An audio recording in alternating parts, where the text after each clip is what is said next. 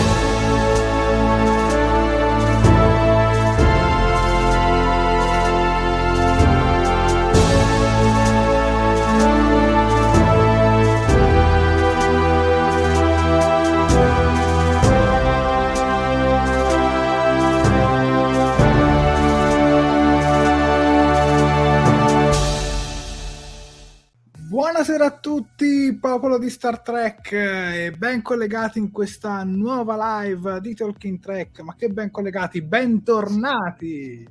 Bentornati fra noi, la nostra sala macchine, il nostro cuore pulsante delle nostre dirette. Mancano due giorni a Ferragosto, fa così caldo che io e la mia controparte abbiamo visto dei vulcaniani in villeggiatura proprio sulla nostra terra. Confermo. Io sono il capitano Jared e in mia compagnia c'è il primo ufficiale Sofia. Ben collegata Sofia. Grazie Jared, buonasera a te e buonasera anche a tutto il nostro pubblico che devo ammettere mi è mancato nel corso di questa pausa. A te no, a te no Jared?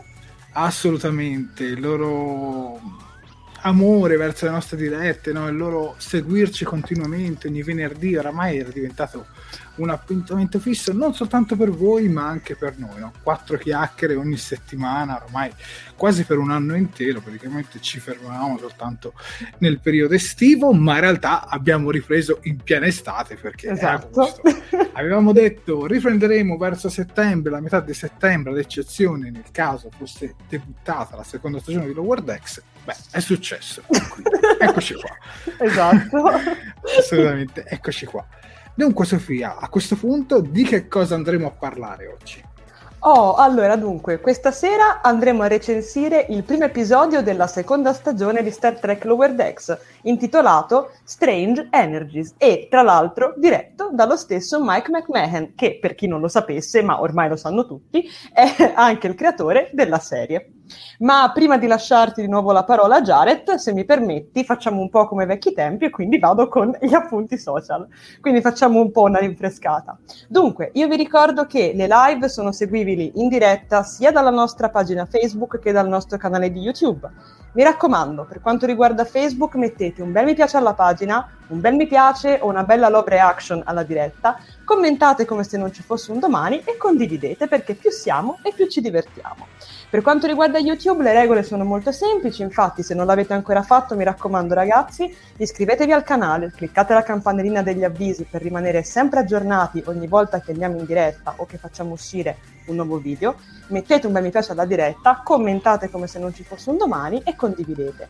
Ma c'è anche una piccola novità per quanto riguarda YouTube, infatti tramite la super chat che trovate appunto accanto alla diretta potete lasciare delle donazioni appunto in corso della diretta. Il vostro commento verrà evidenziato rispetto agli altri e noi vi ringrazieremo direttamente in live. Penso di aver detto tutto, caro Jared, quindi penso di poterti lasciare la parola. Bravissima Sofia, ricordiamo che la super chat la trovate sulla destra de- della, della, nostra live con il simbolo, credo, del dollaro, quindi non è molto difficile. Esatto. Grazie per l'appunto, Jared. Inoltre, una novità di pochi giorni che hanno messo su YouTube, hanno attivato i sondaggi in diretta e questa è una cosa veramente fantastica perché ne abbiamo appena attivato uno, ovvero quale personaggio ti è piaciuto di più nell'episodio Strange Energies di Star Trek Lower Decks ci sono quattro personaggi votabili, se andate su YouTube li potete votare e noi termineremo il sondaggio a fine diretta, almeno a fine diretta vi faremo sapere proprio il voto totale. E al primo posto al momento c'è Beckett Mariner, al secondo e al terzo perché sono in pari merito Rutherford e Ransom e all'ultimo posto Tandy. Comunque avete tutto il tempo per votare fino alla fine della diretta. Bene, io direi Sofia che arrivati a questo punto è arrivato il momento di salutare ogni nostro spettatore collegato con noi. Oh. Cominciamo proprio dal primo primo in assoluto, ovvero l'immancabile Assunta Viviani che si è collegata con noi, Jared e Sofia, buonasera, che piacere rivedervi. Beh, il piacere è tutto nostro. È collegato. Poi passiamo al nostro Romulano Alesseo Martin, Jolan True, Sofia e Jaret. Mi siete mancati, vi guardo lo stesso, anche se non ho visto ancora l'episodio. Tanto a me degli spoiler non mi frega nulla. Vabbè, a tuo rischio e pericolo. Andiamo avanti, poi Sofia tra due commenti lascio a te la parola. Okay. Il maestro, buonasera Baldi Giovani, grazie maestro. Ma di giovane, insomma, adesso sono sui 29 io. Poi... Parla per te, scusami. io sono ancora una ragazzina, scusa. Abbiamo Riccardo Frasca, salve ragazzi, sono contento, attendevo che ricominciassero le vostre dirette e noi attendevamo che arrivavano i tuoi commenti. Prego Sofia. Ok, continuiamo con Roberto Politi che ci dice ciao a tutti, bello essere di nuovo insieme. Eh sì, assolutamente, è una grandissima gioia. Nonostante il caldo, nonostante l'afa, nonostante i vulcaniani che camminano per Firenze, devo dire che è molto bello essere qui con voi, mi mancavate. E Alessio Martin tra l'altro aggiunge e dice mi mancava anche la sigla. Oh. Ammetto che anche a me mancava un po' la sigla. Quindi Ricordiamo sempre composta dal grandissimo Stefano Ancis. Esatto, che, che ringraziamo ancora. Continuiamo poi con Santino Romano che ci dice Buonasera ragazzi, questa sera dal pianeta crematoria. Eh sì, eh, cavolo sì, esatto. Qua ci sono un sacco di gradi, non, non, probabilmente mi esploderà il computer a un certo punto. Ne saluto ancora tre e poi ti lascio la parola a Jared. Infatti continuo con Stefano Reali. Ciao ragazzi, ciao anche a te, ben ritrovato.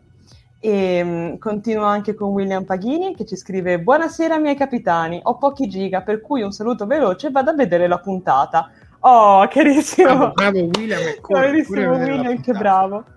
E, e, poi continuo anche con Flavio Galzignato che ci dice Buonasera bella gente, buonasera a te.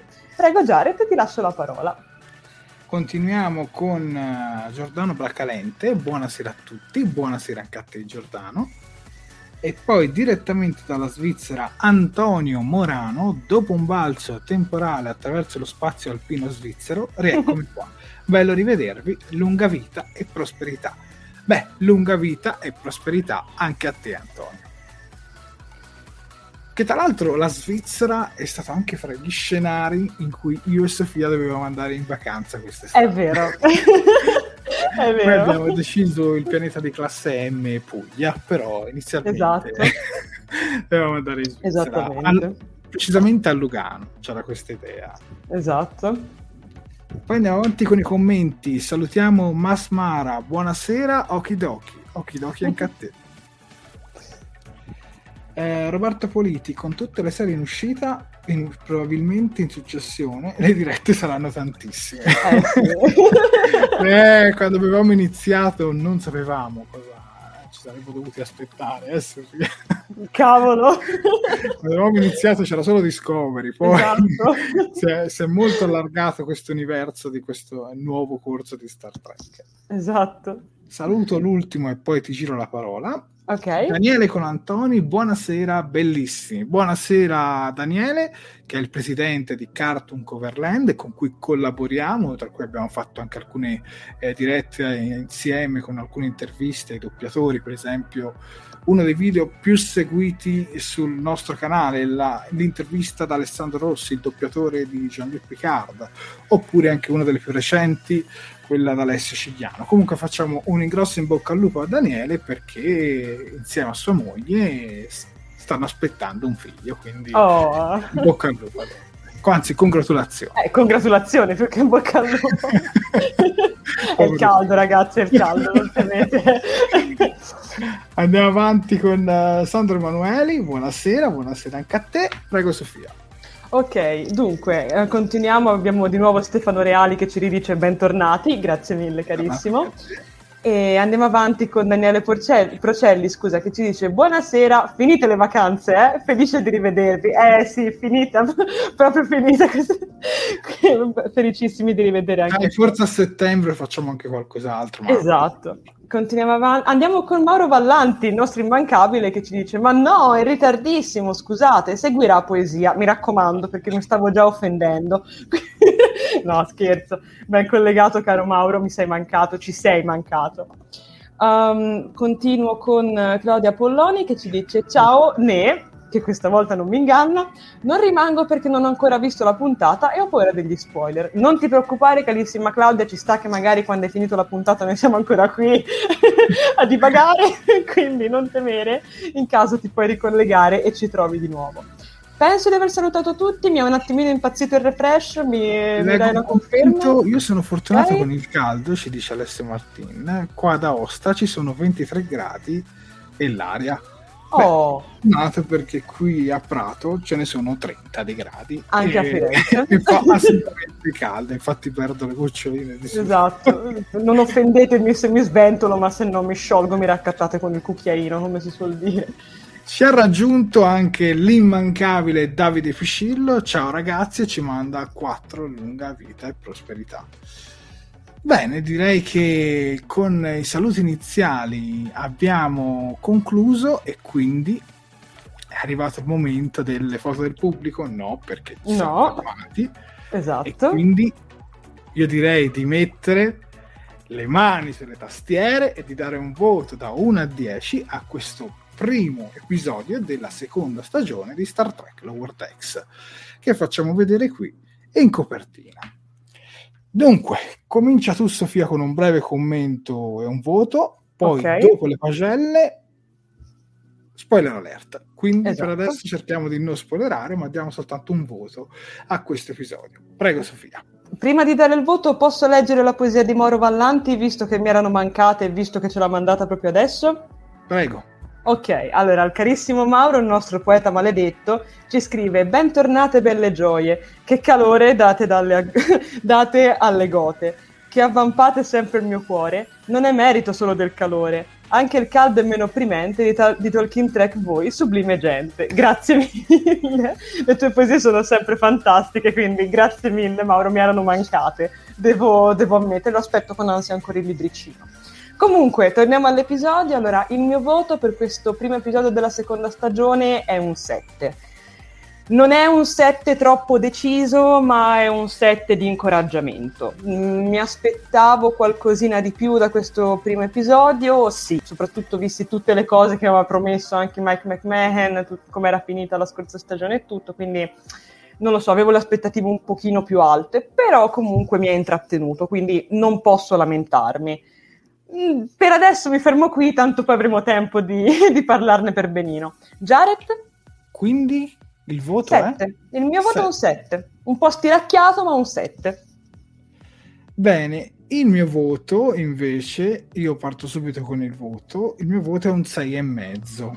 Okay. 6,5 perché l'ho trovato a livello tecnico, a livello di animazione, un bellissimo episodio, però ho trovato la trama di fondo un po' deboluccia. Mm. E soprattutto per un episodio premiere che doveva aprire questa seconda stagione, l'ho trovato, diciamo, non brutto, ma un po' di transizione. Cioè, mi aspettavo più fuochi d'artificio e invece, diciamo, è stato molto un episodio di transizione e non posso dire tanto perché adesso siamo ancora esatto. in fase pre-spoiler, ma fidatevi che dopo motiverò il perché. Comunque un 6,5 lo trovo un buon episodio, ma anche io mi aspettavo decisamente di più, visto come, come ha detto anche tu Sofia, eh, gli ultimi episodi della scorsa stagione li ho trovati veramente superbi, questo l'ho trovato un po' un'involuzione, siamo un po' tornati diciamo ai primi episodi della prima stagione di Star Trek Lower Decks, almeno io la vedo un po' così. Uh-huh. Però avremo tempo di motivare, ricordo che ognuno di voi è libero di dare il proprio voto, non deve essere per forza uguale al nostro e noi non abbiamo più ragione di voi tra i commenti. Esatto. L'importante è commentare con rispetto e con educazione. Esattamente. E direi di partire proprio con i primi voti che fioccano fra i commenti. E il primo è Giordano Bracalente con un 8 e mezzo. Quindi Giordano è rimasto decisamente più convinto di noi. Anche Assunta, il mio voto per Strange Energies è 8. Fra l'altro io mi sono chiesto perché non l'abbiano tradotto in italiano questo eh, In effetti è strana come cosa, cioè non... Nel, eh. Nella didascalia del, dell'episodio c'è scritto strane energie eh, me, mentre racconta l'episodio, via, diciciamola così. Sì, nella didascalia, sì, sì. Eh, e quindi non capisco perché poi nel titolo l'abbiano lasciato in inglese. Oh, lo scopriremo vivendo. Esatto. Andiamo avanti con Alessio Martin. Io voto 10 sulla fiducia perché non ho visto l'episodio, ma ora me lo raccontate. Bene. Poi Giordano Vacalente ci dice anche che 8 e mezzo, ma l'ha già visto due volte. Anche io l'ho visto due volte, l'ho visto una volta in italiano e una seconda volta in inglese. Eh, Giordano Vacalente dice giustamente astinenza. Sì, ha veramente astinenza da Star Trek, eh, decisamente. Tra l'altro, l'ultima serie che abbiamo visto è stata proprio Lower Decks. Esatto. E abbiamo ripreso, insomma, da là. Eh, Riccardo Frasca, in effetti concordo con Jared, 6 e mezzo e poi abbiamo Roberto Politi, sei e mezzo, la serie continua a non entusiasmarmi, confido in Prodigy per le serie animate, vedremo. Eh, tra l'altro Prodigy hanno mostrato anche un bel trailer per la prima volta proprio di recente, quindi sembra una serie diciamo da valutare, da guardare. Mm. Giustamente dal trailer non ci si può immaginare molto, però comunque sono abbastanza incuriosito. Uh-huh. Poi leggo Daniele e poi ti passo la parola, Sofia. Ok. Concordo con Jared, episodio di passaggio, episodi migliori. Eh, episodi mi- ah, no, concordo con Jared, episodio di passaggio a episodi migliori. Voto 6. Eh sì. Poi andiamo avanti con Santino Romano, che leggi tu. Ok, Santino Romano dà un bell'otto spaccato.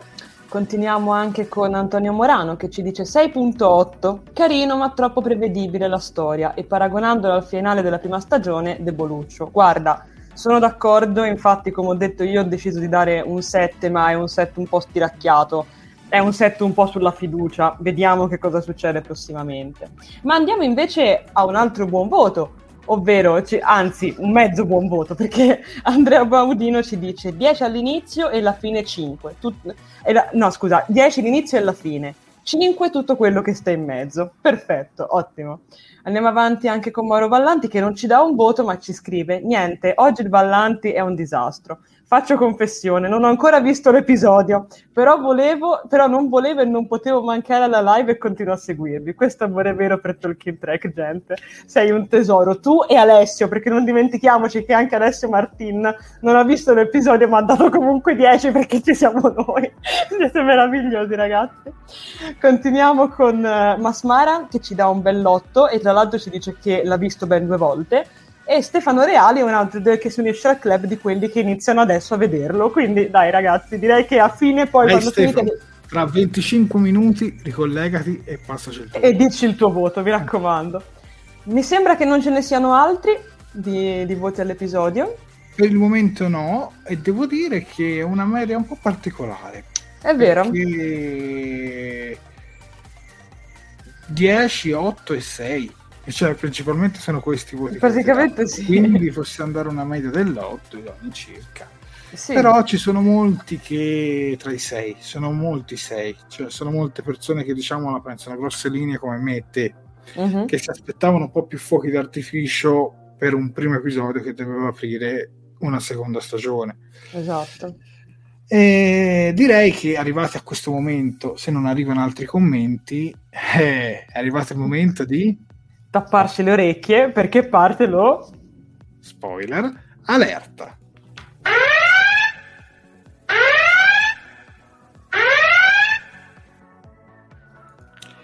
Sofia, che cosa succede da adesso? Da adesso si comincia a fare spoiler come se non ci fosse un domani, quindi a parte i pochi coraggiosi come per esempio Mauro Pallanti e Alessio Martin che si sono autodenunciati e hanno deciso di rimanere con voi, tutti voi altri ragazzi, se non avete ancora visto l'episodio e non volete spoiler, abbandonate la diretta. La diretta che ricordiamo potete sempre reperire in differita in qualsiasi momento. Altrimenti, beh, se l'episodio l'avete visto oppure se volete farvi gli spoiler, rimanete con noi. E per chi ha visto l'episodio, beh, commentiamo anche qui come se non ci fosse un domani. E adesso possiamo finalmente un po' più parlare, no? Esatto. Abbiamo e un altro voto, tra l'altro, che è arrivato, perdonami se oh, ti interrompo. Prego, prego, prego. Abbiamo Valeria Ferrario che ci scrive, ok, vi aspettavo alle 23.30, io do un bellotto. sì, abbiamo scombussolato un po' l'orario questa sera. Comunque, Comunque le prossime probabilmente torneranno alle 23.30. Esatto, esatto, vi avviseremo con previo anticipo. Comunque abbiamo un altro bellotto, quindi dai, devo dire che anche Valeria è rimasta soddisfatta. Bene. Bene. adesso che siamo in pieno spoiler alert, direi che possiamo cominciare con uh, l'analisi all'episodio. Ma prima salutiamo Antonio De Stefano. Buonasera a tutti, bentornati, capitano Jared e primo ufficiale Sofia. Finalmente riesco a collegarmi. Buonasera Antonio De Stefano, visto che ci sei, la, dacci anche il tuo voto a questo Strange Energies, il primo episodio della seconda stagione di Star Trek Lower Decks. Bene, cominciamo con l'analisi e partiamo da questa prima scena. Come potete vedere è una scena che contiene qualche easter egg, ma prima andiamo diciamo a raccontarvi un po' la trama brevemente di questa piccola scena di introduzione. L'episodio si apre con Mariner sotto interrogatorio in una prigione cardassiana. Durante la fuga scopriamo che si tratta di una simulazione sul ponte ologrammi. Mariner la sta principalmente usando per sfogarsi verso il capitano Freeman, il Poimer. Eh, la simulazione viene poi interrotta da una cadetta andoriana di nome Jennifer che dice a Mariner praticamente di andare da sua madre Intanto, nel frattempo, Rutherford si comporta in modo strano, almeno secondo Andy. Gli piacciono le pere e ha dato un terzo appuntamento al guardiamarina Barnes, che nella prima stagione aveva ampiamente snobbato. Esatto. E Tandy teme che abbia una DMS, una degrazione memoria sintetica, e si impone di salvare l'amico. Questa diciamo un po' la breve introduzione in questa prima, prime scene. presigla, ecco, mettiamola. Esatto. Che dire di questa parte? Beh, le citazioni è sicuramente il richiamo ad il peso del comando di Star Trek The Next Generation dove c'era la scena in cui diceva io vedo quattro luci e invece il, il Cardassiano diceva no ce ne sono cinque insomma mentre torturava Jean-Luc Picard e devo dire che è stata veramente un bel easter egg questo. Infatti come possiamo vedere sopra eh, la Cardassiana e sotto vediamo invece l'episodio di The Next Generation lì a sinistra. E invece lì in basso a destra anche lì è sempre un richiamo all'episodio di The Next Generation perché Boimler eh, olografico dice che lo stavano torturando con le luci e quindi è evidentemente un richiamo. E devo dire che questa scenetta iniziale io personalmente l'ho apprezzata. Veloce, rapida ma comunque ci stava caruccia no? Mm-hmm, assolutamente. Guarda io a me è piaciuta cioè mi ha mi è piaciuta questa introduzione che ti butta subito nel vivo de- dell'azione alla fine e soprattutto devo dire che mi è anche piaciuto vedere appunto Mariner che, che si sfoga un attimo, che quindi appunto in questo modo appunto parla un po' con se stessa e un po' con gli ologrammi appunto de, di quello che non va. All'inizio, ti dirò la verità, c'ero cascata. Pensavo che avevo quasi l'idea che fossero veramente in una prigione cardassiana poi però quando diciamo, c'è stato un momento di scambio dove, dove appunto la, la, Cardassiana dice ah, ma perché te sei la figlia del capitano Freeman? E lei fa sì, lo sanno tutti qui, aggiornati. Da lì ho cominciato ad avere qualche sospetto che forse tanto vera non era. E ti dirò, mi è piaciuta questa, questa cosa. Effettivamente è stata una buona scena d'inizio, su questo non ci piove. Ma io già dalla tuta avevo sì, però è lower decks, quindi mi aspettavo un po' di tutto. Cioè, ormai non mi stupisco più. Quando dice, eh, oggi mi alleno le gambe. Alla cioè... fine, oggi è il giorno delle gambe. no, però dai, diciamo che come scena iniziale, fin qui era abbastanza convinto. E... Ecco, Antonio De Stefano si parla di voti. Ho iniziato la puntata nel pomeriggio e gli darei un 6 striminzito però. Uh-huh. E anche Antonio De Stefano è dell'idea che si aspettava più fuochi d'artificio mm. in questo primo episodio della seconda stagione. Questa scena sul punto ologrammi, ci dice Assunta, mi è piaciuta. Bene, ci fa assolutamente molto piacere. Tra l'altro non siamo collegati in tantissimi, ma vabbè, siamo sotto il periodo di Ferragosto, esatto. certo. Potevano scegliere un periodo migliore. Facciamo... Sì, infatti, col caldo. con eh, tutto, perché, dai, obiettivamente, noi fan di Star Trek abbiamo aspettato interi mesi, che so, in primavera, dove avremmo visto volentieri qualsiasi serie di Star Trek e invece il nulla totale, poi arrivi in piena agosto sotto il caldo battente, siamo tutti in vacanza e loro giustamente decidono di far uscire una stagione di una serie di Star Trek. Per fortuna dico che è un'animata, perché se era una live action era ancora più complicato. Esatto, esatto. Però comunque siamo contenti di essere tornati qui con voi, anche se non siamo tantissimi, comunque leggiamo più commenti e quindi ci divertiamo lo stesso. Eh, inizia bene, ci dice Riccardo Frasca. Eh, Andrea Baudino, secondo lui, la parte più bella dell'episodio. A me è piaciuta anche quella finale, però, però poi dopo ci arriviamo per gradi. Eh, Flavio Galziniato, ogni volta che vedo il pontologramma mi scappa il fast forward. Ah, benissimo. E Flavio Galziniato ci dice anche Star Trek 4 Season On. Eh, anche il film di Star Trek, quello nuovo, è lavorazione. Tra l'altro arriverà nel 2023. Già. Eh, le riprese di Discovery della quarta stagione sono quasi a fine. Hanno finito anche quelle di Strange New Worlds. Quindi qualche serie live action, secondo me, dopo Lower Decks arriverà. Lower Decks dovrebbe finire intorno alla metà di ottobre e poi devono decidere se lanciare Prodigy o lanciare Discovery. Se lanciano Prodigy non credo che la vedremo in Italia perché l'accordo di Paramount che arriverà in Italia attraverso Sky oppure attraverso Paramount distaccato via app arriverà soltanto nel 2022 mentre la serie è prevista mi sembra per questo autunno uh-huh. sempre se non decidono di anticipare Discovery a esatto. Eh, Mauro Vallanti che poi con questo caldo il pensiero corre subito al vulcano quindi pienamente in tema. Assolutamente infatti guarda noi stiamo grondando in realtà facciamo finta di essere sulla terra siamo collegati sul vulcano in un punto programmi mettiamola così. Comunque, ad ogni modo, questa scena iniziale è stata carina, dai, una scena divertente, piena di easter egg, e secondo me poi è anche funzionata nel suo scopo, ecco, mettiamola così. Direi di andare avanti con la prossima scena, Sofia, che Eccoci questa qui. volta introduci tu. Oh, Prego. allora, mh, dunque, la USS Ritos sta effettuando il secondo contatto con gli Apergosiani. Lo scopriamo tramite, diciamo, la registrazione di un diario di bordo da parte di- del capitano Freeman. Mariner chiede di avere una missione secondaria tutta sua sul pianeta, ovvero ripulire la capitale di, Arpe- di Apergos pardon, per dare il buon esempio ai cittadini che a quanto pare non spolverano dalla prima rivoluzione industriale. Ransom guiderà la squadra sul pianeta e diciamo che si nota una certa gelosia nei confronti di Mariner. Mentre Mariner appunto compie la pulizia, attiva in modo molto, in modo, come, come si dice, in, modo, in modo accidentale, un meccanismo che sprigiona un carico di strane energie. Ransom viene colpito dal flusso arcobaleno e ottiene dei poteri divini, perdendo il controllo. All'interno di questa scena, anzi di questa sequenza si può dire, c'è un riferimento, infatti il riferimento è a Gary Mitchell di Oltre la Galassia, che è appunto l'episodio della serie classica di cui abbiamo... Dov'è?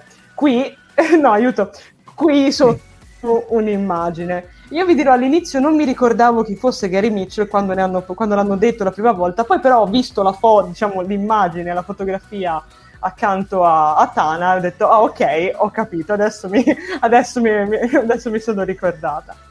E beh che dire. Jared vuoi, par- vuoi- vuoi dirmi tu che cosa, ne pensi, che cosa ne pensi di questa scena? Ti è piaciuta?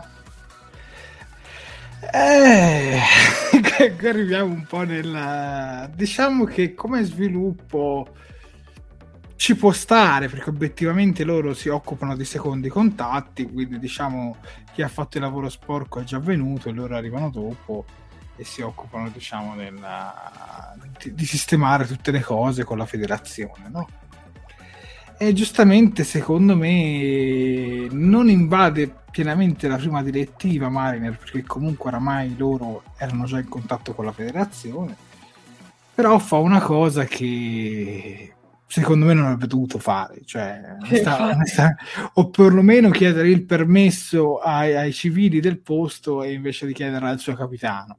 Io la vedo un po' così. Comunque, prendiamola per una serie comica e come meccanismo ci può stare, certo, mi sembra un po' forzatino, però ci può stare. Eh, invece la citazione mi è piaciuta e devo Mhm. dire che poi questo episodio si rifà molto a questi personaggi della serie classica, tra cui anche poi dominati da Apollo in una delle sequenze successive. E devo dire che la citazione alla serie classica ci stava dopo quella di The Next Generation. eh, sì, però cioè, la mia base su questo episodio è che sono bellissime le citazioni, è bellissimo tutto il comparto tecnico, l'animazione, questi colori arcobaleni che escono dalle, dalle mani. Però ho trovato la trama un po' povera. Un po' povera. Cioè, secondo me la trama non è stata proprio eccezionale. Cioè, è stato un bel Mhm. episodio, ben fatto per strizzare l'occhio ai vecchi fan o a chi ha visto bene o male tutte le serie. Però secondo me ci voleva qualcosa in più a livello di trama. Comunque, ad ogni modo, questa scena qua non mi ha fatto particolarmente impazzire. Tu, Ok. Sofia, e voi tre commenti, fatecelo sapere. Ma guarda, ti dirò la verità. Allora, a me è piaciuto vedere Ransom che acquista questi poteri e tra l'altro mi è piaciuto perché diciamo che ehm, questa- cioè, da questa sequenza in poi partono anche delle, delle linee comiche che poi rimangono per tutta la parte del, per tutto il resto dell'episodio. Uno di questi sicuramente diciamo che mette in mostra anche la vanità di, di Ransom, che noi sappiamo essere altissima. Ransom ha un'autostima di se stesso che è qualcosa di definitivo, cioè va oltre la, la definizione stessa di autostima. Infatti è stata fantastica la scena in cui lo- mentre loro stanno parlando con, eh, con Freeman, si vede lui nel- nello schermo che fa i pesi con gli alberi perché dice non è- il difficile non è tanto diventare un dio quanto rimanerlo e si mette a fare i pesi con gli alberi. Infatti mi ha fatto morire. Un'altra, un'altra linea comica che poi si mantiene anche per tutto il resto dell'episodio è quella di Tana che giustamente arriva giù nel, nel pianeta perché chiaramente insomma Ransom viene colpito, lei scende giù E, e, giustamente cosa succede? Arriva, Tana dice: Ah, ma come hanno fatto a sconfiggere Gary Mitchell? Ah, beh, Kirk gli ha lanciato delle pietre. E infatti è bellissimo perché a un certo punto, ora non mi ricordo se proprio in questa scena o poco più avanti, quando cercano una soluzione, Tana dice: No, io vado a cercare delle pietre, vado a cercare dei massi. E questa cosa mi è piaciuta molto. Devo dire che secondo me, ecco, in tutto l'episodio, appunto, come hai detto giustamente te, nonostante comunque la trama non fosse esattamente brillante o comunque non, non particolarmente, però mi è piaciuto appunto il comparto comico, cioè questa linea comica mi è piaciuta molto e secondo me eh, Ransom e Tana insieme funzionano molto bene. Già che ci sono, poi continuiamo con l'analisi, un altro personaggio che mi ha molto colpito nonostante sia secondario è praticamente il cagnolino o il galoppino di, di Ransom Stevenson, che è la cosa più felice di questo mondo. Cioè, mi ha fatto morire fin dall'inizio quando c'è appunto Ransom che chiede i D-pad a, a Mariner, Mariner gli dice no, mi, no, io tanto faccio quello che voglio, chiedilo a Stevenson e giustamente poco dopo arriva Stevenson con la faccia più felice del mondo con un cumulo di D-pad mi ha fatto schiantare, cioè l- l'ho trovata veramente fantastica come, come situazione. Quindi ti dico, cioè, nonostante appunto la trama non sia un granché, però secondo me sul, cioè, sulla linea comica qui hanno fatto un, un, buon lavoro.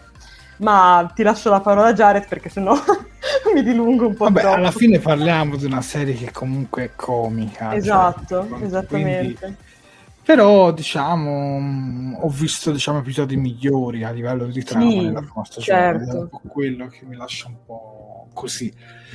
Tra l'altro, per citare altri personaggi della serie classica con i poteri un po' da Dio, mi viene in mente il Cavaliere di Gothos, mm. che poi è molto. Che poi c'ho la figura che poi è ispirata anche un po' no, il personaggio di Q. Tra l'altro, Sì. si diceva che il Cavaliere di Gothos potesse essere anche un Q. Quindi, Esatto. sì, ricorda un po' quel tipo di personaggi lì che magari visti in una serie live action oggi farebbero storcere un po' più il naso perché Mm. sono un po' di personaggi che secondo me funzionavano molto più in quella fantascienza dell'epoca. Oggi probabilmente nell'animazione rende- rimangono ancora credibili, probabilmente sì rispetto alle serie live action, però proprio non mi è piaciuto un po' il meccanismo con cui hanno innescato un po' tutto quanto. Poi che dire, parliamo anche di un altro aspetto importante, poi leggiamo tutti i vostri commenti. Eh, la gelosia di, Mm. di lui attra- per, Mariner, che effettivamente a me Mariner in questo episodio non è che mi sia stata molto simpatica, se sarò sincero. Sì. Cioè, sapeva molto di raccomandata, cioè era quella che non voleva far sapere che era la figlia del capitano, proprio perché non voleva diventare la cocca di mamma, e poi in realtà faceva un po', eh, ma tanto a me non mi posso dire nulla, sono la figlia del, del capitano, quindi faccio quello che voglio, insomma, non, non mi era piaciuta particolarmente, e giustamente lui come primo ufficiale aveva tutte le ragioni, diciamo, per essere un po' indispettito, ecco, così. Assolutamente. Leggiamo i commenti, dai, leggiamo i commenti e partiamo da, da quelli che tu avevi fatto notare anche prima, come quello di Valeria Ferrario. Il difficile non è diventare un dio, ma rimanerlo, e giù di pesi, flessioni e strumenti da, da parere. È stato un momento altissimo, cioè...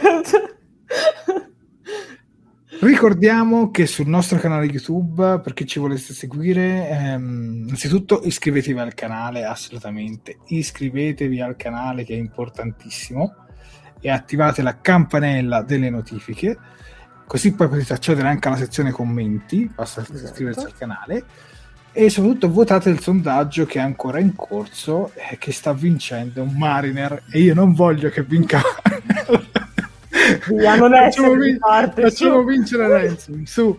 E quindi no scherzo a parte votate il personaggio che vi è piaciuto di più sono quattro le scelte e sono Mariner, Tandy, Rutherford e Ransom e Tandy era ultima in classifica inizio diretta adesso è arrivata al secondo posto in pari merito con Rutherford e Ransom ma Mariner sta assolutamente vincendo su 14 voti Leggiamo altri commenti, leggiamo altri commenti. Mm, Oltre la galassia, uno dei pilot ufficiali della serie. Effettivamente Esatto. sì, perché se consideriamo lo zoo di Talos scartato, poi va reso in qualche modo canonico, però è stato inizialmente scartato, quindi sì.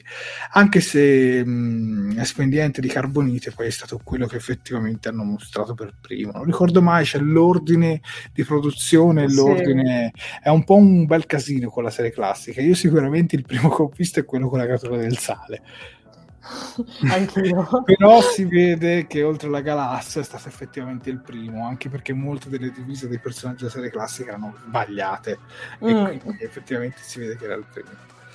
Ehm, tanto c'era un commento che ho perso di Riccardo Frasca che mi sembra ci diceva che è stato, eccolo qua, che era Gary Mitchell, è come dire che è il primo ammazzato da Kirk, effettivamente è stato il primo personaggio che, che Kirk diciamo ha combattuto, tra l'altro mi ricordo questo combattimento lunghissimo, durava sì, è vero. Al confronto al duello non è nulla, cioè veramente con, con queste rotolate su rotolate in queste rocce, no, veramente fantastico. È vero, è vero, me lo ricordo. Sì, sì. È un bel episodio comunque, oltre alla galassia. Eh, continuo con i commenti. Concordo con il buon Jared, grazie Flavio. Trama scarna e troppi riferimenti che alla lunga stancano. Lower Decks deve camminare con le sue gambe.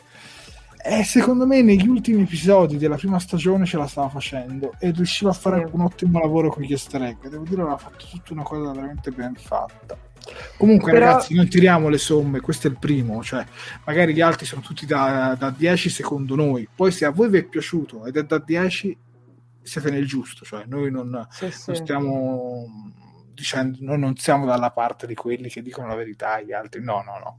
Noi siamo spettatori e fan esattamente come voi. Prego, Sofia. Volevo spezzare in questo caso una piccola lancia nei confronti di Mike McMahon perché mi ricordo che durante un'intervista Mm-hmm. Lui parlò anche di tutti gli easter egg perché diciamo che appunto mi ricordo che c'era questa intervista dove lui parlava del cofanetto di DVD dove c'era proprio anche la sezione, proprio un contenuto speciale dove venivano indicati tutti gli easter egg di Lower Decks. E lui a questo proposito disse che sì, nella seconda stagione ci sarebbero stati, ma la seconda stagione non sarebbe stato solamente un grosso easter egg. Appunto, diciamo che il suo intento era che comunque Lower Decks iniziasse a un certo punto a camminare effettivamente con le sue gambe. Quindi ci sta che questo episodio fosse ancora un attimino di assestamento e poi magari già dal prossimo, come dire, caleranno o comunque se ci saranno presenti avranno comunque una funzione per, per la trama. Queste le parole di, di Mike. Ovviamente, ripeto, cioè non, non, voglio assolutamente, come dire, andarvi contro, ragazzi. È giusto per, diciamo, avere un pochino due pesi, due misure, però ovviamente non abbiamo ancora visto, quindi non possiamo sapere, magari il buon Mike ci ha raccontato un mucchio di cavolate, quindi d'altronde chi vivrà vedrà, come si suol dire, cioè potremmo scoprirlo solamente guardandolo. Assolutamente d'accordo. Assunta Viviani, sono d'accordo con Jared, mi ricorda anche l'episodio della TOS dominati da Apollo, soprattutto in una delle scene successive. Esatto. Antonio De Stefano, oggi concordate tutti con me, vi abbraccerei tutti ragazzi. Concordo con Jared, situazione un po' forzata come, come, anche il fatto che un semplice guardamarina possa ignorare gli ordini di un comandante. Ciò ho, trovato un po' incoerente questa sorta di anarchia con uh, ben, uh, ben e placito di tutti. Mm però dai lo fa anche Burnham eh? comunque, sì, esatto, esatto. comunque Mariner anche lei ha un bel caratterino che non si fa assolutamente mettere i piedi in testa da, da nessuno però effettivamente eh, quella scena lì è veramente è stata a mio parere ma non solo a quanto vedo un po' forzata Flavio Galzignato la pietà Jim la pietà mal si addice al comando ecco una citazione da oltre la galassia credo Uh, poi, che poi l'interprete di Gary Mitchell è lo stesso di, di attore di 2001 Odissea nello spazio e mi apre un mondo perché io ero assolutamente ignorante su sta cosa tipo ho visto 300 volte 2001 Odissea nello spazio. E meno male che c'è il nostro Mauro Vallante cultore di cinema Ehm, Riccardo Frascacchi. Poi devo ammettere che questo primo episodio mi ha lasciato anche un netto déjà vu. Insomma, mi è piaciuto, ma non cambio voto, nonostante sia ben fatto. Riccardo, se ti è piaciuto, sei nel giusto, come ripeto. Non... Anzi, se proprio siete contro la nostra opinione, motivate perché a noi ci fa soltanto piacere. Io sono esatto. una di quelle persone che se tu mi dai una spiegazione convincente, posso cambiare anche opinione. Quindi assolutamente motivate le vostre opinioni. Intanto andiamo avanti con il sondaggio che sto guardando e Mariner è sempre prima, ragazzi, al 40% vincerà in questo sondaggio. Comunque per accedere al sondaggio dovete andare nella sezione commenti eh, del video su YouTube, quindi è facilissimo da trovare. Ecco. Dunque, dopo questa scena io direi di passare alla prossima. Eccoci qui. Prego Sofia. Ok, allora torniamo un attimino da Tandy e Rutherford. Dunque, Tandy cerca di risolvere il problema tra il cervello sintetico e l'ippocampo di Rutherford tramite, diciamo, delle non piacevoli scosse improvvise che provocano dolore. Il tentativo fallisce miseramente e tra l'altro Rutherford si arrabbia anche, diciamo, parecchio con, con la cara Tandy, eh, ma Tandy continua a provarci, inseguendo Rutherford per tutta la Serritos. Alla fine, eh, appunto, come vediamo nell'immagine divisi da questo campo di forza, Tandy confessa. Rutherford non ha la DMS, ma semplicemente Tandy aveva paura di non piacere più all'amico per via del nuovo impianto. Semplicemente, appunto, aveva, come abbiamo detto all'inizio dell'episodio, aveva notato che c'erano stati dei cambiamenti in, in Rutherford, perché ricordiamoci che appunto il, lo, la, la, prima sta- la, la, prima stagione era finita appunto con Rutherford che aveva avuto questo cambio di, di impianto. E quindi diciamo che lei si era un po', cioè salta fuori che lei si è spaventata, ha detto cavolo, gli piacciono le pere, ha chiesto la, l'appuntamento a questa ragazza, insomma, per il terzo appuntamento, tutto quanto, cavolo, sta a vedere che non mi vuole più bene. E tutti sappiamo che cosa succede quando, ris- quando tendi, gli viene in mente che non le vuoi più bene. E quindi, appunto, però alla fine, fortunatamente, tutto si risolve tra luce e vino.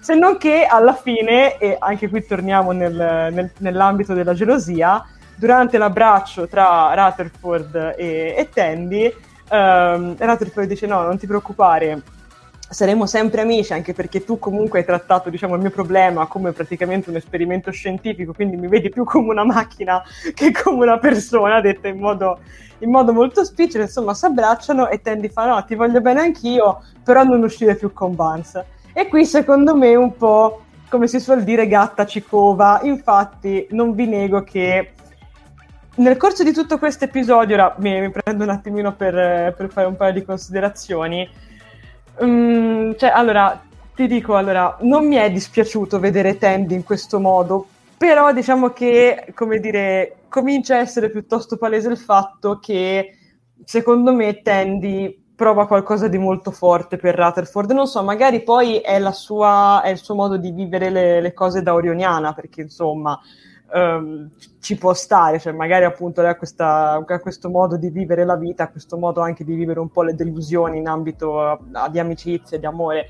In effetti appunto mi ricordo la sua frase in qualche episodio della, in un episodio della prima stagione dove lei dice no, devono essere tutti i miei amici, cioè il mio scopo quando incontro una persona è che questo diventi mio amico, quindi effettivamente il comportamento di Tandy non stupisce. Può risultare antipatico perché non lo nego, in certi momenti l'ho odiata, cioè quando c'era quel poveretto di Rutherford che voleva stare con Bars, voleva andare a fare il bagno con, dove doveva andare, insomma al centro dei cetacei, al, lì c'era lui che diceva no, io voglio solamente andare a fare il bagno con le ragazze, no, quindi insomma, poveretto. Però ti dico, tutto sommato effettivamente il comportamento di Tandy l'ho trovato giustificato, ok? L'unica cosa che mi dispiace, e infatti questo è, un, è una delle due cose che, mi hanno, che non mi fanno dare proprio un 7 pienissimo all'episodio, è che rispetto alla prima stagione Rutherford e Tandy hanno veramente poco spazio sulla scena. Mm, perché diciamo che questo episodio sicuramente si concentra molto di più sul rapporto tra mm, Mariner, Ransom e il capitano Freeman e ci stava benissimo. Però insomma mi è un po' dispiaciuto vederli messi in disparte loro due. Mm, secondo me purtroppo anche se non, non, ci fossero stati non avremmo sentito la mancanza. Cioè diciamo che purtroppo queste, questi siparietti tra Tandy e Rutherford sono un pochino fini a loro stessi. E questa cosa mi è dispiaciuta perché vuol dire appunto che cioè, se tu prendi le scene de, di quelle scene, le scene di loro due e le togli alla fine dell'episodio, alla fine della trama non cambia nulla. E questo ripeto mi è, mi è dispiaciuto. Però tutto sommato la loro dinamica non è stata male, cioè carina, speriamo che Tandy torni un pochino, si ripigli un po' perché insomma, però comunque dai, ci stava, cioè non... ha avuto un po' degli alti e dei bassi, insomma, sono un po' combattuta su Tandy questa volta, ho voluto molto bene a Rutherford, sono sincero. Ma secondo me il fatto che comunque loro proprio non, non hanno proprio interagito col, con il problema dell'episodio. Cioè, sì, hanno esatto. fatto vita a sé sulla nave e non hanno minimamente Esatto. il problema sul pianeta. E dà dei pro e dei contro, perché comunque mi è piaciuta la scena in cui c'era tutto il casino fuori, dove tra l'altro c'era mm, Ransom che era diventato gigante, poi dopo ne parliamo in modo approfondito, e, e c'è lei, Tandy, che rincorre Rutherford con quella pistola da dottore, chiamiamola così, Sì. e in tutto questo loro ignorano il problema che c'è fuori, cioè pensano soltanto a- alle diatribe tra loro stessi. E è stato comunque carino, ti dico questa parte qui a livello comico, però a livello di trama li avrei voluto vedere più coinvolti, soprattutto nel- nel- nella trama principale, magari avrebbero potuto Esatto. dare anche loro un contributo.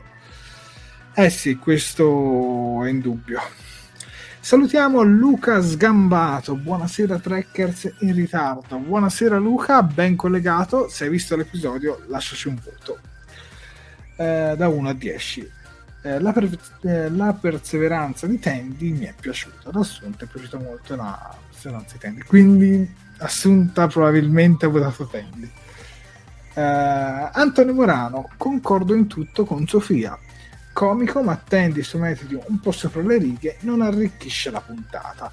Più che altro, secondo me, è che sa un po' di riciclo, perché nella prima stagione, non mi ricordo se era l'episodio che si chiamava La freccia errante di Cupido o qualcosa del genere, non mi ricordo bene come si chiamava, ah, lo ammetto. Comunque c'era un episodio in cui eh, Boimler si innamora di un personaggio Mm. e poi scopriamo che in realtà c'era un parassite, per questo quel personaggio era- si frequentava con vero. E c'era Mariner tutto il tempo che faceva delle indagini, che faceva un sacco di casino sopra ed era veramente asfissiante. E per me in questo episodio succede praticamente la stessa cosa. Cioè, è l'identica situazione, non c'è il parassita in questo caso, per fortuna di, di Rutherford, però diciamo è stata una scena già vista e rivedere una scena già vista nel primo episodio della seconda stagione non è stata molto scoppiettante, ecco, mettiamola così, almeno secondo me, ripeto, secondo me. E Roberto Politi fa un commento giustissimo. Avevano detto che nella seconda stagione le due coppie di protagonisti si sarebbero mischiate. Assolutamente, infatti questo è anche uno dei motivi in cui ci sono rimasto un po' deluso. Perché a me questo episodio principalmente mi ha saputo un po' del, di transizione del tipo adattiamoci nel frattempo in cui non c'è Boimler vediamo un po' come va avanti la vita nella Mm. Cerritos e vediamo che insomma la questione Boimler non è stata del tutto sospesa e, Sì. cioè, cioè, non è stata del tutto risolta almeno per Mariner perché mi sembra che gli roda ancora un pochino quindi Mm. mentre gli altri due mi sembra che comunque stanno andando avanti almeno a me Ecco. mi dà questa idea Ecco, scusa, sempre rimanendo sul discorso delle, delle coppie che si sarebbero mischiate, secondo me sarebbe stato interessante, mh, appunto, se, perché alla fine, come ho detto prima, eh, come dire, la- quest- questa storia, questa diciamo sottotrama di Rutherford e, e Tandy finisce a tarallucci e vino, ok, finisce tutto con un gran volemo bene, no, ma tu sei il mio migliore amico, tu sei la mia migliore amica e stop. Sarebbe stato interessante invece se Rutherford fosse rimasto infastidito dal comportamento di Tandy. Ora, noi sappiamo che Rutherford praticamente è un grosso orsacchiotto cibernetico e quindi probabilmente è impossibilitato ad arrabbiarsi, cioè, vabbè, lo vedete, c'ha una faccia, non può arrabbiarsi sto ragazzo. Però invece secondo me sarebbe stato interessante, appunto, magari poteva essere una cosa che partiva in questo episodio e poi veniva portata avanti nel- magari nell'episodio successivo oppure a qualche episodio di distanza. Quindi perché effettivamente diciamo che mh, un po', ma in realtà ho notato che è un po' l'andazzo generale della serie, che per carità va benissimo, perché ci sta che comunque tutto quanto si risolva sempre. Alla fine è sempre successo e va benissimo così, anche noi spettatori siamo più contenti quando le cose finiscono bene. però sarebbe stato altrettanto interessante vedere un minimo di suspense, cioè appunto un minimo di fastidio eh, da, di, di Rutherford. Infatti, quando c'è questa scena appunto finale di loro due che parlano da, dai due campi di, cioè divisi dal campo di forza, e io me l'aspettavo che Rutherford dicesse qualcosa, cioè appunto, mh, mm, insomma, che un minimo di fastidio, come ho detto prima, lo dimostrasse, invece no. Quindi, cioè, sono contentissima di questo, però l'ho trovato un po' forzato, mm, molto semplicemente, cioè poteva essere interessante ma hanno deciso invece di fare, come dire, un po' il compitino e, e finirla lì, mm, tutto qua. E poi vabbè chiuderla con, con la battuta brillante di, di Tandy, però insomma si poteva fare un pochino di più, secondo me, più che altro per portare mm. avanti un pochino meglio la loro sottotrama. Poi non so cosa, cosa ne pensi tu, Jared, però io la vedo così. No, la penso grosso modo come te in questo caso. Direi di andare avanti, andiamo certo. avanti con uh, la prossima scena. Oh. E questa devo dire che mi è piaciuta. Questa mi è piaciuta, già ve l'anticipo. La testa di Ransom si ingrandisce. Ovviamente qui c'è una bella citazione a Dominati da Apollo della serie classica Tranne Ransom e cerca di divorare la Serritos. Primo tentativo, forse se non si possono annullare i poteri di Ransom, si possono aumentare fino a mandare in cortocircuito la sua divinità, ma si rivela assolutamente inutile. Secondo tentativo, Freeman cerca di risolvere la situazione riempiendo Ransom di complimenti.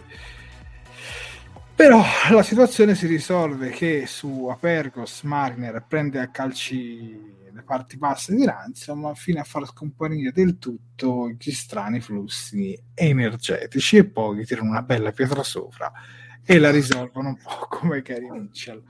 Sì, mi è piaciuta fino a un certo punto però anche questa scena, perché come l'hanno conclusa sinceramente non mi è piaciuta, perché per quanto tu la possa mettere una serie comica, ma anche per dire Ricchi e Morti, Solar Opposite, tutte serie eh, ideate da, e sceneggiate da Mike McCann.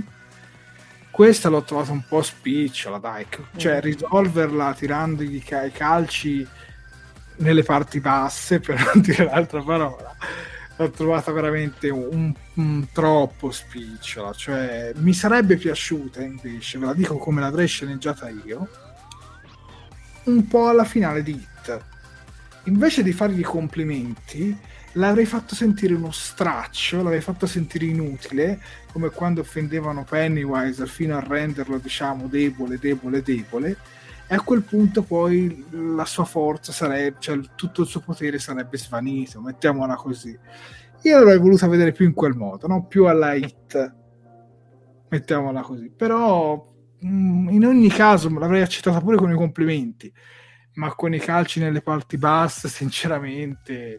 Mm. A questo punto manchi la roccia direttamente senza fare tutta quella scena prima. Ecco, io la vedo così. Però devo dire che questa cosa che lui prende la nave con le mani, che poi vediamo che in realtà è coperta dagli, dagli scudi che la salvano un po', è stata molto molto carina.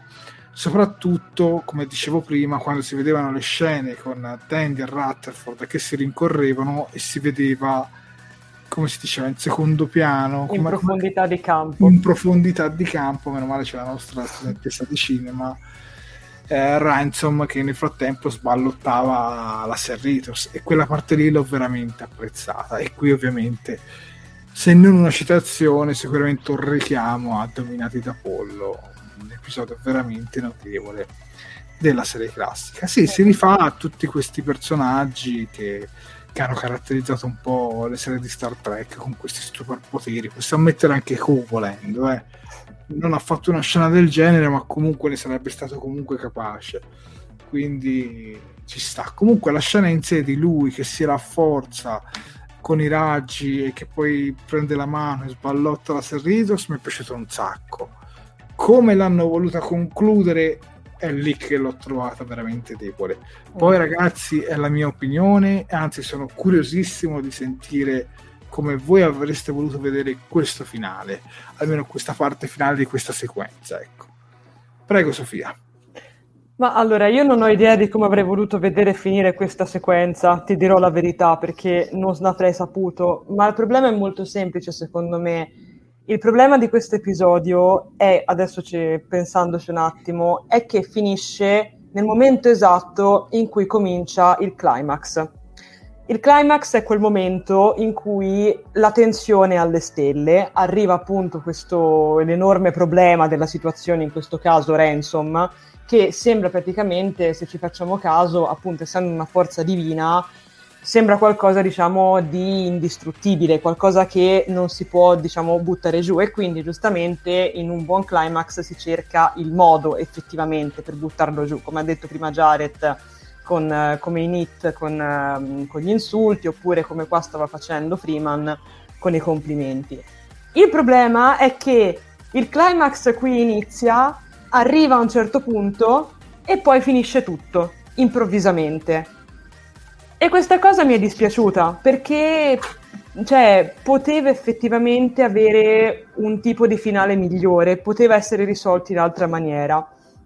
Come non lo so sinceramente, perché era una cosa talmente tanto immensa che effettivamente trovare una, una risoluzione non sarebbe stato facile.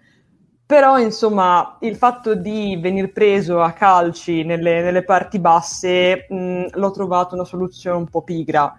Cioè, nel senso, sì, fa ridere la prima volta perché non te l'aspetti, ma poi quando vai a rivedere l'episodio due o tre volte, come è successo a me, perché magari lo devi analizzare e poi ne devi parlare, mh, cioè, un po' te lo aspetti, cioè dici ok, adesso succede questo. Quindi non lo so, Mm, ho trovato quest'ultima parte un po' debole, come avete detto anche, come ha detto anche Jared, come mi sembra che, insomma, come penso che sia opinione anche un po' condivisa. Mi è piaciuto invece, ma passiamo anche a un lato positivo, mi è piaciuto molto come è stato realizzato graficamente. E ti dirò la verità, Ransom mi è piaciuto davvero tanto. L'ho apprezzato veramente, veramente tanto. A me all'inizio, nella scorsa stagione, non mi stava particolarmente simpatico. In questo episodio l'ho rivalutato cioè, mi è piaciuto tantissimo, ci sono dei momenti in cui lui, come dire, parla del rapporto tra Mariner e Freeman e dice anche effettivamente delle cose giuste. Cioè, gli dice, è inutile che voi fate finta, tanto lo sanno tutti che non vi sopportate. Cioè, pian- della serie piantatela, smettetela. E questa cosa mi è piaciuta. Quindi ti dico, peccato veramente per la risoluzione finale, molto, molto sciocca. Cioè, sì, va bene la goliardia, va bene, ok, è lower decks, quindi ci sta per, per, il tipo di prodotto che è, però insomma poteva essere fatto meglio mm, dal mio modesto, dal mio modesto parere. Tut- semplicemente questo. Però ti dico la verità, vedere alla fine Tana che arriva con, con il muletto, con il masso, mi ha fatto ridere. Mm, perché appunto eh, esatto. cioè, quella scena lì mi ha fatto ridere. Fa cioè, quella perché quella è quasi inaspettata. Esatto. Quella lì è proprio spicciola, cioè esatto, esattamente, cioè, è questo il discorso, cioè sembra proprio quella comicità o comunque appunto sembra una chiusura fatta perché bisognava chiudere, come dice giustamente, posso so- evidenziare prego, un commento. Come dice giustamente Antonio Morano, dice il finale mi è parso fatto in fretta e furia per finire l'episodio. E sono d'accordo con te, caro Antonio, perché anch'io ho avuto purtroppo questa, come dire, questa sensazione. Cioè, sta finendo il minutaggio, dobbiamo stare nei 20 minuti abbiamo, abbiamo, tirato dentro una situazione più, più grossa di noi, c'è, una, una, c'è, una, cosa che rischia di non avere più soluzione, vabbè, buttiamola in cacciare e chiudiamola così. Ed è un peccato perché ti dico, poteva essere divertente, poteva venire fuori qualcosa di, di interessante, di carino, invece no. Cioè, io, io infatti credevo che Freeman con i complimenti ci stesse riuscendo, perché a un certo punto sembra, cioè sembra a un certo punto che Ransom le dia retta, e dica, ah ok, allora effettivamente, perché, ripeto, tutto l'episodio, scusa Jared, poi ti lascio la parola, perdonami, però sembra che c'è effettivamente, se ci facciamo caso, il punto focale di tutto l'episodio, come abbiamo detto più volte, è la gelosia. E quindi ci stava come risoluzione, cioè l'abbiamo visto la gelosia di Tandy da una parte e la gelosia di Ransom dall'altra. E ci stava come appunto risoluzione per chiudere, per arrivare alla fine, appunto, magari questo rapporto, perché alla fine noi capiamo che Ransom vuole essere al fianco di, di Freeman, cioè vuole essere il suo numero uno. ed è interessantissima come cosa, è molto bella. E no, e invece no, dai, un calcio lì e abbiamo finito tutto.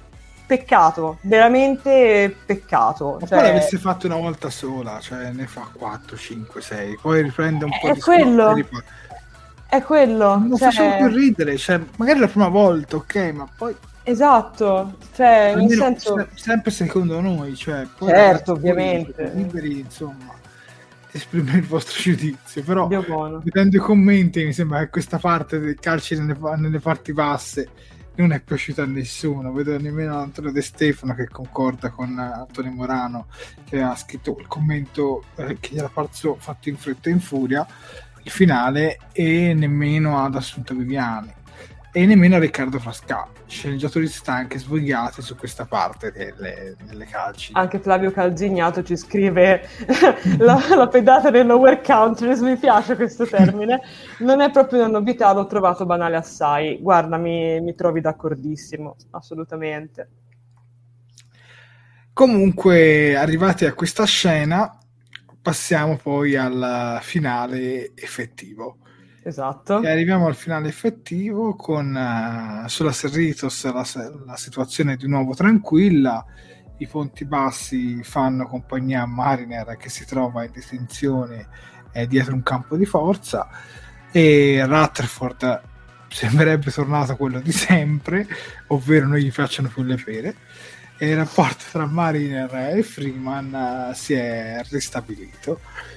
L'episodio poi si chiude con una rapida scena con Boimler sulla Titan che per sfuggire all'attacco di navette Pakled nemiche la nave entra in un'anomalia spazio un'anomalia spaziale che la porta in una perturbazione gluconica. C'è già questa parola. Le perturbazioni gluconiche. lo scopriremo insomma. Con questo diciamo si conclude l'episodio. E proprio mi leggo un commento di Claudia Poloni sono tornata banale voto 3 eh, però vedi anche a Claudia Claudia è stata un po' più cattiva però effettivamente non è stato un episodio che a molti di noi ha fatto i fuochi d'artificio poi che è piaciuto rispettiamo li ripetiamo sempre Comunque, questo finale in sé mi è piaciuto invece. Questa parte finale sulla Titan mi è piaciuta perché personalmente io l'ho sentita come l'assenza di Boimler. Perché alla fine io i veri due protagonisti della serie li ho sempre ricordati Boimler e Mariner. E l'assenza di Boimler si è sentita molto, soprattutto se poi non valorizzi Rutherford e Tandy come dovresti. Cioè, Mm. sono, un po', sono un po' il contorno al piatto principale, ecco, mettiamola così. Curioso di vedere eh, le vicende della Titan, non so l'effettivo perché in realtà io non ho neanche controllato se fosse uscito un trailer sul prossimo episodio, so come si chiama e so che introdurranno il nuovo capo della sicurezza, sappiamo soltanto questo perché lo scopriamo direttamente dal titolo perché l'episodio si chiama Kaioshin His Eyes Open, almeno in inglese, che è un po' un gioco come nell'episodio di Darmok di The Next Generation. Infatti il nuovo capo della sicurezza è un tamariano di nome Kaioshin e poi lo scopriremo insomma per bene nel prossimo episodio. Però in realtà io nel prossimo episodio vorrei vedere anche un po' la Titan. Mm. Cioè, so che la, la serie si basa sulla Serritos, però vorrei vedere un po' la Titan, non quei 5 no, 5 minuti, quel minuto e mezzo alla minuto fine. e me, 5 minuti, troppo. Mi è episodio. il fatto che loro pensavano che Boimler si facesse la bella vita, invece è più incasinato di loro. Eh, hai voluto le sfide alla Enterprise e quindi adesso ti godi la Titan. eh, Sì, con sì. queste... No, il finale devo dire che mi è piaciuto Mm. e ha fatto guadagnare mezzo punto per me a- all'episodio complessivo. Guarda, mi, mi trovi d'accordo, effettivamente la scena finale sulla Titan è spassosissima. Adoro le espressioni di, di, di cosa, di Riker, che è convintissimo in tutto quello che dice, che continua a esprimersi come, come un grande, come si dice, come un grande studioso di musica e questa cosa... Ok. e questa cosa mi ha fatto, mi ha fatto morire. E poi come si vede anche nella, nell'immagine che hai messo, è bellissimo vedere il, l'espressione di Boimler spaventatissima e tutti gli altri super concentrati, super convinti come della serie, vabbè, tanto questo lo facciamo tutti i giorni, tanto giorno più, giorno meno non cambia nulla. E a proposito sempre di animazione, come stavamo dicendo che effettivamente la, la qualità delle animazioni è molto alta anche in questa seconda stagione, mi è piaciuta molto l'animazione finale, quando loro vengono risucchiati, che, fac- che le facce di tutti, soprattutto quella di Riker, in questo sorrisone, come dire, viene deformata e risucchiata nel, diciamo appunto, in questa... Anomalia. Sì, esatto, sì. in questa anomalia. E mi è piaciuto molto, devo dire, appunto, mi è, è stata una bella conclusione e anche per me, sinceramente, ha, ha alzato un pochino il voto de- dell'episodio, ecco, quindi sì, buon finale. Sì, c'è da capire se in effettivo un cliffhanger sì. oppure è una metafora per far capire che loro fanno delle missioni impossibili e quindi lui non sta passando la bella vita ma poi Beh. non riprendono più da quel punto ma semplicemente era per farti vedere una metafora se non mi ricordo male forse mi insomma se non mi ricordo male correggimi se sbaglio Jared però sempre nell'intervista che citavo prima di Mike McMahon lui aveva detto che i Pecled sarebbero tornati o sarebbero potuti tornare come effettivi nemici in questa, o comunque ostilità in questa seconda stagione. Quindi in realtà ci sta che non sia una cosa, diciamo appunto, metaforica, ma che magari sia, come dire, qualcosa che no, effettivamente aspetta. tornerà, se non ricordo male. Allora, sicuramente la Titan la vedremo altre volte. Certo. come metafora, nel senso che loro affrontano delle missioni molto particolari rispetto ah, sì, ok. Oppure se ed è effettivamente una trama che riprenderanno in un altro pezzetto okay. alla fine del prossimo episodio. Questo Ok, ok, okay cioè, perdona, mi scusa. Non... O semplicemente per... Ok. Comunque, ad ogni modo, senti, mm, a me Riker sicuramente mi ha entusiasmato molto nel finale della, della prima stagione perché è stato un po' inaspettato, nonostante mm. gli spoiler ci avessero già fatto capire, perché noi l'abbiamo vista con molti mesi di ritardo rispetto agli Stati Uniti, che Riker e Diana sarebbero apparsi. Però Diana dove diavolo è? la, la, la, dom- la, prima domanda che mi pongo è Diana dove diavolo è? Ma sai che me lo sono chiesto anch'io? Eh, perché effettivamente mi sembra che anche lei faccia parte di quella nave. E seconda di poi cioè, è stata bella perché comunque Riker è sempre bello da vederlo. Però era un po' una minestina riscaldata ributtata un po' lì. Però comunque secondo me è stata carina come scelta. Come finale non dico nulla, dai, mi è piaciuto il finale, almeno quello devo dire che non faccio grosse lamentele. E leggiamo proprio i commenti e partiamo da... Mm, a proposito della scena finale, ci dice Antonio Stefano, come mai secondo voi hanno le uniformi diverse sulle navi sulle due navi della federazione? Eh, questa è una bella domanda. Eh, Però anche in generazioni, mi ricordo, nel film Generazioni c'erano ufficiali che avevano delle uniformi in un modo e delle uniformi in un altro modo. Sicuramente quelle loro sono quelle dei...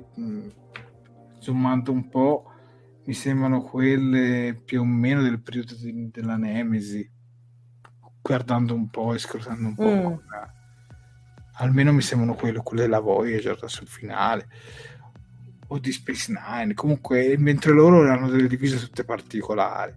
Questa è una domanda sicuramente interessante Antonio e spero troveremo risposta. Uh, Riccardo Flasca il prossimo episodio sarà pubblicato venerdì prossimo? Assolutamente sì. Tra l'altro oggi ci hanno fatto un bello scherzetto perché tutti ci aspettavamo che sarebbe stato rilasciato la mattina sul presto no? E invece è arrivato attorno a mezzogiorno, mezzogiorno e mezzo. Mezzogiorno e mezzo. Ecco, quindi per noi che dobbiamo creare la puntata è un po' più difficoltoso se l'episodio arriva più in ritardo. Tra l'altro avevamo anche anticipato la diretta alle 11 rispetto a di solito facciamo alle 11 e mezza e quindi abbiamo dovuto fare le cose un po' più in fretta. Comunque sì, venerdì prossimo verrà pubblicato il prossimo episodio e a questo punto penso allo stesso orario sempre mm. che non scombussolano i piani. Mi ricordo Picard, sempre su Amazon Prime Video, usciva a mezzanotte. Ah sì, è vero. Non hanno un orario preciso, dai, su Netflix sai per, per certo che un prodotto originale esce sempre alle 9 del mattino. Mm. Anche se è prodotto dalla CBS, bla bla bla, se c'è scritto originale Netflix sopra, esce alle 9 del mattino. Discovery uscirà sempre alle 9 del mattino. Assunta Viviani, sì, il finale è stato divertente. Flavio Calzignato, amo questo lavoro. Riprende Sam Boiler. Eh, anche a me il finale sulla Titan è piaciuto, ci dice Riccardo Pasca. Antonio De Stefano, sì, infatti sembra una sorta di pesce fuor d'acqua sul ponte della Titan, riprende Sam Boimler. Eh, Flavio Garzignato invece ci dice Sofia è una scena copiata da un episodio dei Simpson ma sai che effettivamente mi, fa, mi ricorda tipo la sigla Mm-mm. tipo le varie sigle dei Simpson no? quando magari vengono risucchiati succede qualcosa del genere boh, me la ricorda un po' Vabbè, come dissero in South Park, i Simpson l'hanno già fatto, i Simpson hanno già fatto tutto, quindi non me ne stupisco. La Garzignato ci dice probabilmente le uniformi saranno una scelta stilistica per riprendere tutta la TNG. In effetti in queste divise vediamo molto più colore Mm. rispetto a quelle sopra. Però io un minimo di spiegazione la vorrei, anche solo se mi dicono guarda per questa nave specifica ci sono questo tipo di divise. Perché ad esempio con Discovery lo hanno fatto, nei romanzi definiti canonici ma l'hanno fatto. Che dissero che la, l'Enterprise aveva le divise diverse perché erano divise ideate per la classe Constitution, una roba del genere, che si salvarono anche perché eh, anche nella Defiant le divise erano colorate come nella serie classica, quindi loro dissero no, ma nelle classi Constitution le divise sono in questo modo, semplicemente le divise, delle divise per classe di nave, praticamente, una roba del genere. Magari è così anche qua. Eh, Riccardo Frasca, infatti, che di notte stamane ha attaccato ad aspettare, ha toccato aspettarlo. Eh, noi, in realtà io ho aspettato fino a mezzanotte e mezza ieri notte. Poi, siccome dovevo andare a lavorare la mattina presto, a una certa sono andato a dormire. Quando mi sono svegliato per andare a lavoro, ho detto, ma ancora non c'è questo episodio. So- stavo tornando poi dal lavoro e Sofia mi ha detto: No, guarda, è uscito, ma tra un po' la paura che non, non usciva proprio. Quindi, E io sono stata, guarda caro Riccardo, io sono stata attaccata a computer, PlayStation e applicazione del telefono perché ho detto vai, mi si è rotto qualcosa, non mi sta più aggiornando niente e quindi avevo l'ansia che, che non uscisse più, che mi stessi perdendo qualcosa, ma poi finalmente appunto è arrivato. A mezzogiorno e mezzo ho ricominciato a respirare. leggiamo gli ultimi commenti e poi arriviamo sulla rush finale della diretta. Sarebbe bello se facevano una scena con Boehm nello studio di Diana a parlare col consigliere, come faceva Barclay. Assolutamente sì, mi piacerebbe anche a me Roberto. Eh, come la Disney che fa uscire i prodotti alle 9 del mattino. Oggi, tra l'altro, c'era l'ultimo episodio di The Bad Batch. Serie che ho iniziato e che hanno certo interrotto, ma che magari poi riprenderò. Non mi stava particolarmente entusiasmando, però magari la riprenderò. Bene, direi che con questo episodio abbiamo concluso, diciamo, con questa scena, con questa sequenza, eh, questa diretta, mettiamola così. Adesso la vera domanda è che cosa vi aspettate dai prossimi episodi? Comincia tu, Sofia, poi leggiamo i commenti e poi dico anche la mia. Ma cosa mi aspetto? Beh, sicuramente mi aspetto che cominci magari una qualche piccola trama, diciamo, orizzontale che possa essere portata avanti per il resto della stagione. Mi aspetto sinceramente, cioè mi aspetto, vorrei rivedere Boimler perché anch'io l'ho sentita la sua mancanza, mi manca, eh, il piccolo saccente mi, mi manca veramente tanto. E poi appunto, come abbiamo detto varie volte, mi piacerebbe vedere, cioè anzi vorrei vedere questo equilibrio tra i quattro un po' andarsi a spezzare, quindi appunto le coppie mischiarsi e magari appunto vedere Rutherford e Tandy che escono un pochino dal ruolo di macchietta che magari hanno avuto anche in questo episodio e che magari diventano un pochino più, più preponderanti nel resto de- della serie. E, e poi soprattutto, attenzione, sono curiosissima la prossima volta, nel prossimo episodio, di vedere il nuovo ufficiale della sicurezza, perché Shax ha lasciato un grande vuoto nel mio cuore, ero presissima da Shax, è stato il mio ufficiale preferito, insieme a Tandy, scippavo anche, invece poi me l'hanno fatto morire. quindi sono molto curiosa di vedere, anzi voglio vedere il nuovo ufficiale della sicurezza e spero che sia all'altezza del, del carissimo Shax. E niente, questo, questo, è quanto. Non ho idee, diciamo, defin- definite su, sulla trama perché non so mai che cosa aspettarmi da Lower Decks. Sarò sincera, non riesco a dire vorrei vedere questo, vorrei vedere quell'altro perché mi lascio sempre prendere molto dal flusso, ecco, almeno, almeno io, non so voi. Io vorrei invece che riprendessero un po' dalla qualità degli ultimi tre episodi della prima stagione mm. E soprattutto vorrei vedere un po' meno easter egg e più cose proprie, cioè che sia più una serie propria, che magari verrà citata in altre serie, ma non che lei deve citare tutte le altre, cioè mm che sia un po' più protagonista, ecco. E come hai detto tu, anche le intrecci di relazioni magari che si scambiano un po' perché si rischia sempre di mostrare le solite cose, come ci esatto. dice Assunta Viviani, meno battibecchi tra Mariner e Freeman, che effettivamente avevamo già visto abbondantemente nella prima stagione. Questo episodio che cosa risolve? Sicuramente ci fa vedere uno spaccato di quello che è successo dal momento della rivelazione di lei come figlia del capitano e dell'assenza di Boimler come personaggi si stanno adattando. Però mm. è stato obiettivamente un episodio di transizione. Cioè, io voglio vedere più scintille e spero che nel prossimo sarà così.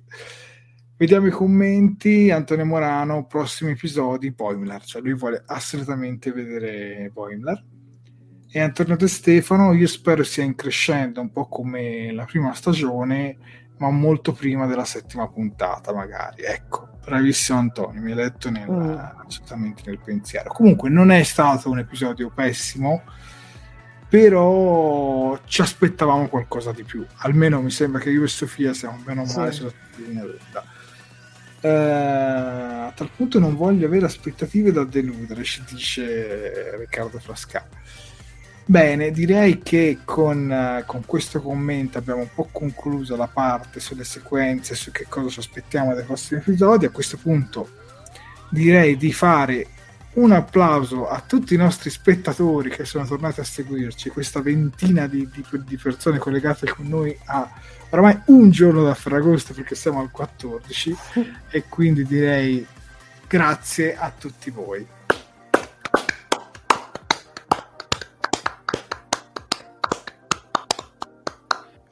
Inoltre ringrazio il, il, mio primo ufficiale Sofia per le sue competenze di cinema e per la sua meravigliosa presenza. E io ovviamente ringrazio il carissimo capitano Jared che si è occupato di tirar su tutta quanta la diretta praticamente e lo ringrazio sempre per farmi, diciamo, per ospitarmi all'interno di questi meravigliosi interventi. E poi che dire, ricordiamo l'appuntamento a venerdì prossimo. Esatto. Credo sarà alle 23.30 comunque voi in ogni caso esce sempre l'articolo il giorno prima della diretta comunque esatto. dovrebbe essere, dovremmo tornare alle 23.30 esatto. con il secondo episodio denominato in inglese perché attualmente non sappiamo un nome in italiano Kai Ocean is Eyes Open esatto e prima... ricordiamo che però per chi ci segue aspetta Sofia in podcast. Per il momento su Fantascientificast la programmazione estiva è chiusa e quindi chi ci segue in podcast ci ascolterà a settembre. Sarà strano chi ci ascolterà a settembre capire che questa diretta è stata girata circa 15 giorni prima. Ecco, mettiamola così. Prego Sofia. Io prima di chiudere faccio gli ultimi appunti social per ricordare tutti i canali in cui siamo presenti. Infatti io vi ricordo che i nostri due canali principali sono il canale di YouTube e la pagina Facebook. Per quanto riguarda YouTube, mi raccomando ragazzi, se non l'avete ancora fatto, iscrivetevi al canale e attivate la campanellina degli avvisi per essere sempre aggiornati ogni volta che andiamo in diretta o che facciamo uscire un nuovo video. Mettete un bel mi piace alla diretta, anzi alla diretta e agli altri video e eh, commentate come se non ci fosse un domani, così ci diamo la buonanotte in allegria.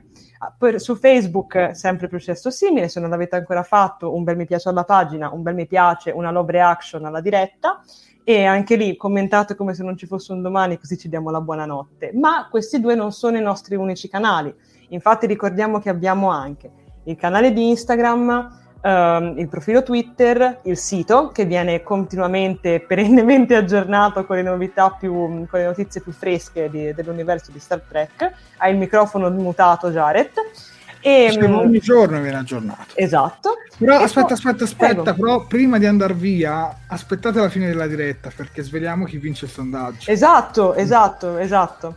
E inoltre aggiungo che se ci volete supportare ulteriormente vi potete abbonare anche sul nostro Patreon.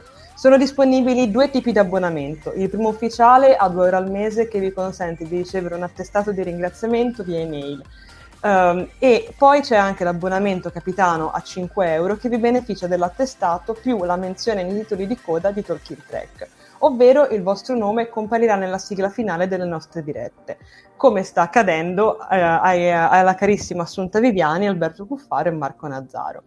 Io inoltre vi ricordo, piccolo disclaimer, che questa non è assolutamente una forma di lucro verso il prodotto, il franchise di Star Trek, ma semplicemente una piccola forma di supporto verso Talking Trek e quello che facciamo.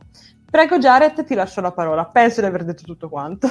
Assolutamente Sofia e ti ringrazio. Bene, adesso andiamo a questo punto a concludere il sondaggio. Oh. E devo dire che tre personaggi hanno ottenuto il 18% mm-hmm. e quindi c'è per forza una vincitrice. E all'ultimo posto anzi agli ultimi tre posti ci sono in pari merito Ransom, Rutherford e Tandy. E quindi il personaggio preferito di questo episodio è Beckett Mariner anche se non sono d'accordo il pubblico ha deciso ed è giusto così. Bene Prossimo episodio facciamo di nuovo un altro sondaggio, probabilmente votiamo altri quattro personaggi che sono stati protagonisti e vediamo questa volta chi la spunta. Tu Sofia, per chi hai votato?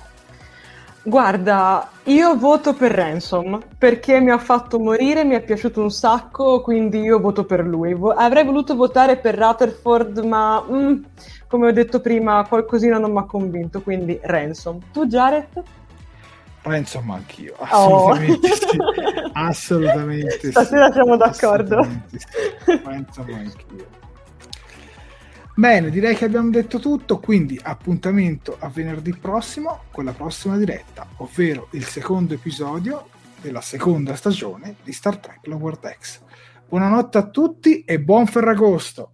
Buonanotte e buone vacanze al mare, in montagna o dove volete, o anche sul ponte Logrammi. Buonanotte! Buonanotte.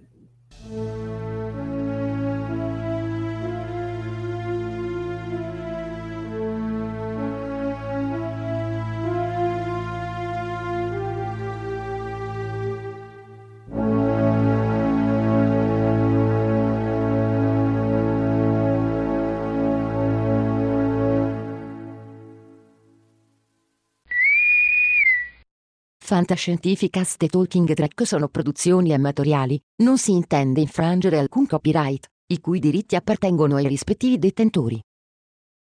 Fantascientificast e Talking Track non sono in nessun modo affiliati o sponsorizzati da CBS Corporation o da chi detiene l'uso del marchio Star Trek in Italia. Il podcast ha carattere esclusivamente ricreativo e divulgativo, non ha alcun scopo di lucro e viene diffuso gratuitamente. Autorizzazione SIAE 56125359. Nessun byte e nessun tribolo sono stati maltrattati durante la produzione di questo podcast. At Parker, our purpose is simple. We want to make the world a better place by working more efficiently, by using more sustainable practices, by developing better technologies. We keep moving forward. With each new idea, innovation, and partnership, we're one step closer to fulfilling our purpose every single day. To find out more, visit parker.com/purpose. Parker, engineering your success. As humans, we're naturally driven by the search for better, but when it comes to hiring, the best way to search for a candidate isn't to search at all. Don't search, match with Indeed. When I was looking to hire someone, it was so slow and overwhelming. I wish I had used Indeed. If you need to hire, you need Indeed. Indeed is your matching and hiring platform with over 350 million global monthly visitors, according to Indeed data, and a matching engine that helps you find quality candidates fast. Ditch the busy work. Use Indeed for scheduling, screening, and messaging so you can connect with candidates faster. And Indeed doesn't just help you hire faster. 93% of employers agree Indeed delivers the highest quality matches compared to other job sites, according to a recent Indeed survey. And listeners of this show will get a $75 sponsored job credit to get your jobs more visibility at Indeed.com slash podcast. That's Indeed.com slash podcast. Terms and conditions apply.